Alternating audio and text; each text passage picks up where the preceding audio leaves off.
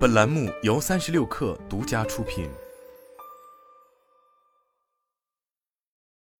本文来自36氪，作者李安琪。自动驾驶公司图森未来的内部高层斗争还远未结束。11月11日，图森未来在最新公告中表示，公司在股东会中投票罢免了所有独立董事，将独立董事 Brad Bus、Karen Francis、Michelle Sterling 和 Reed Werner 从董事会中移除，侯小迪成为了董事会中仅剩的董事。与此同时，图森未来前 CEO 李成回归，继续担任 CEO， 以接替上个月顶替侯小迪的临时 CEO Ursinumer。创始人陈默将以执行董事长的身份重新加入董事会，但这个新的人事任命也让图森未面临着被纳斯达克摘牌的风险，因为后者对每家公司的外部董事人数有着最低要求。图森未来在提交给美国证券交易委员会的一份文件中称，公司打算在适用的补救期结束前遵守纳斯达克上市规则。此前2022年10月31日，图森未来发表声明，董事会已经终止了侯小迪的 CEO、CTO 等职位。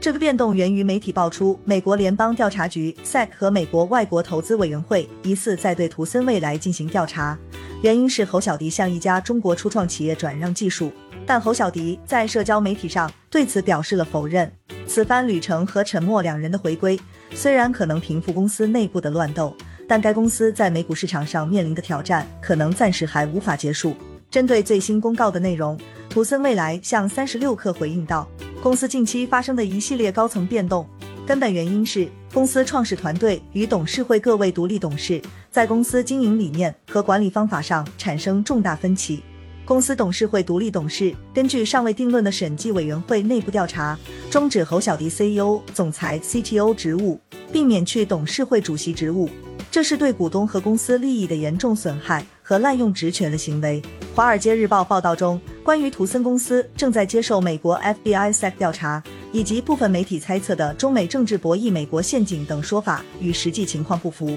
公司已经在11月7日发布的 Form 8K 公告中澄清，目前公司尚未收到任何 SEC 或 FBI 的调查。图森创始团队始终坚信自动驾驶技术能够为货运行业和整个社会带来巨大价值和变革。我们创立图森7年来付出的所有汗水和努力，都是从这一愿景出发，初心从未改变。根据公司11月10日发布的最新公告，图森公司股东会投票决定罢免所有独立董事，创始团队将带着初心回归，并尽快推进重组董事会与管理团队。